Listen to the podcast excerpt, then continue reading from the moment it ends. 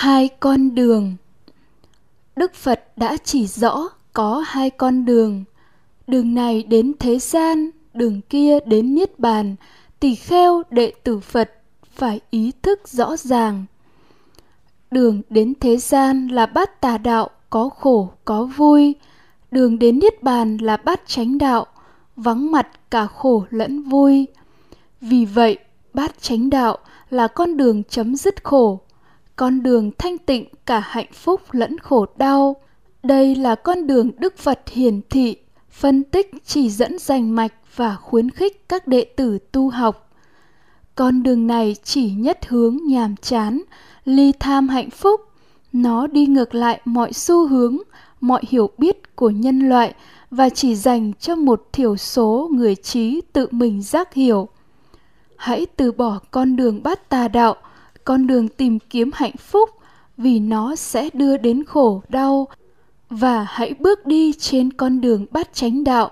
Con đường không có tìm kiếm hạnh phúc mà sẽ có khổ diệt, niết bàn. Đức phật không khuyến khích đệ tử con đường đi đến hạnh phúc hay con đường tìm kiếm hạnh phúc như các tôn giáo khác, vì đó là con đường đến thế gian. Con đường đi đến sinh già bệnh chết sầu bi khổ u não. Đa phần nhân loại bị vô minh che đậy, bị tham ái dẫn dắt, nên chỉ thích thú con đường tìm kiếm hạnh phúc. Họ đến với đạo phật, đến với sự tu học là chuyển đổi tham ái hạnh phúc từ đời sang đạo mà thôi.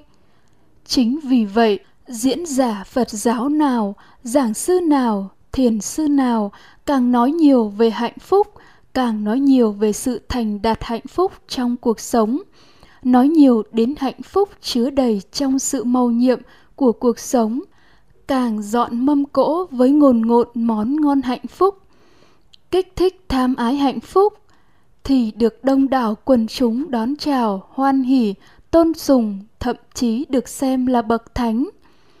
Nhưng đó chỉ là con đường thế gian được sơn phết bằng các ngôn từ phật giáo đi ngược lại giáo pháp mà đức thế tôn đã khéo thuyết giảng. Hai loại xúc của phàm và thánh. Đó là sự tiếp xúc hay tương tác giữa sáu căn và sáu trần thuộc về phàm phu và thánh nhân. Một, xúc của phàm phu là xúc thọ ái thủ hữu. Xúc của phàm phu phát sinh sáu thọ nhưng vì vô minh mà phát sinh ái đối với thọ. Do ái mà phát sinh thủ, ràng buộc. Do thủ mà phát sinh hữu, sự sinh ra, sự hiện hữu trong luân hồi sinh tử với sầu, bi khổ, u não.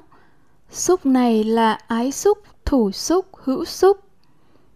Hai, xúc của bậc thánh là xúc thọ không vô tướng, vô tác xúc của bậc thánh cũng phát sinh sáu thọ, nhưng vì có minh nên không phát sinh ái thủ hữu, mà phát sinh không giải thoát, vô tướng giải thoát, vô tác giải thoát.